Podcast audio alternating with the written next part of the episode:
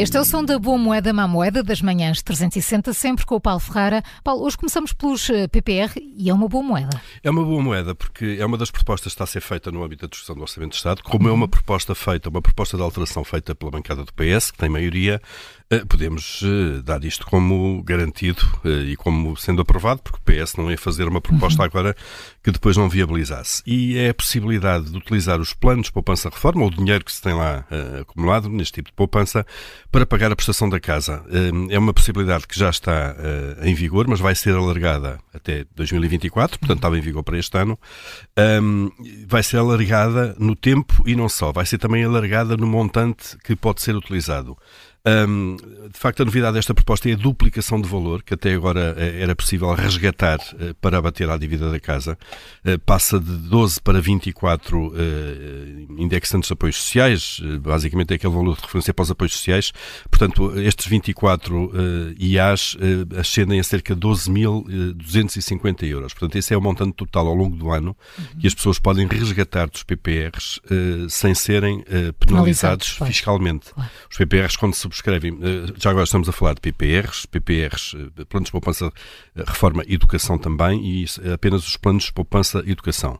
Todos têm benefícios fiscais quando são subscritos, quando as pessoas contribuem para eles, abate no IRS, com a garantia de que há um número de anos que elas uh, não podem mexer no dinheiro e que só podem mexer depois nesse dinheiro uh, para funções de reforma. Uh, e, portanto, o, que esta, o que esta exceção, esta lei vem permitir é que, nesta altura de aperto de contas, as pessoas possam resgatar, possam ir buscar esse dinheiro sem serem penalizadas fiscalmente, isto é, sem devolver ao Estado aquilo que não pagaram na altura, utilizando para finalidade, então, de pagamento de, de prestação de crédito à habitação, crédito à construção também, Uh, beneficiação de imóveis para a habitação própria, portanto, obras lá em casa uh, também uhum. entram aqui neste, uh, nesta possibilidade, ou entregas de dinheiro para cooperativas de habitação. portanto, está-se aqui a flexibilizar aquela poupança que se tem ali ao lado, que não se pode mexer se por motivos fiscais, e a vantagem, obviamente, é, é correr uh, a um aperto atual nos orçamentos familiares. Mas, Paulo, uh, falaste dos prós, uh, também tem contras, também há desvantagens. Tem contras, também há aqui uhum. uma má moeda. Qual é a má moeda? De facto, é que os PPRs são feitos e têm uma finalidade de poupança a médio e longo prazo, precisamente para a reforma, não é?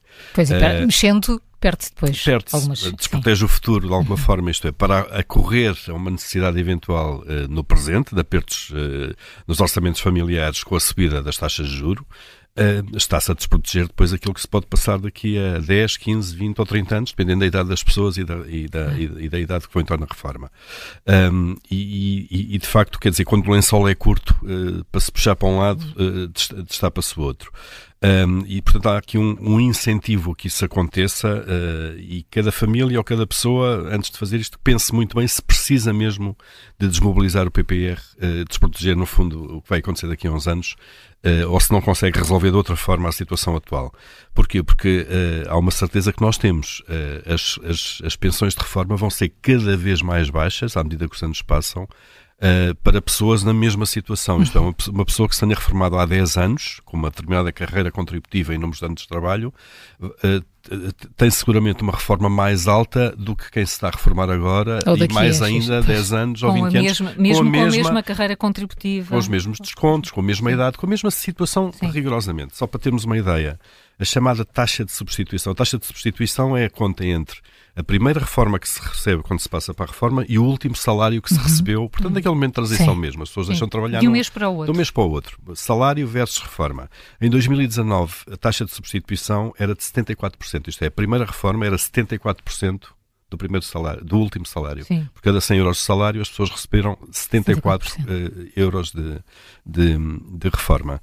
Segundo as estimativas, em 2070, a taxa de substituição vai ser de 44%. Isto é, a primeira reforma vai ser menos de metade em 2070. Último, em 2070, ainda falta muito tempo. Já não mas é isto é progressivo.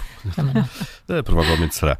Um, mas isto vai ser progressivo, portanto, passar dos 74 para os 44, vamos passar nos 70, nos 65, nos 60, nos 50 e por aí fora. E, portanto, a certeza é esta: as reformas vão ser cada vez mais baixas, portanto, cuidado com as decisões que, se tomam Hoje... agora que têm impacto daqui a 10, 20 ou 30 anos. Paulo Ferreira e a Boa Moeda Má Moeda, segunda-feira há mais, até lá todas as edições estão disponíveis em podcast.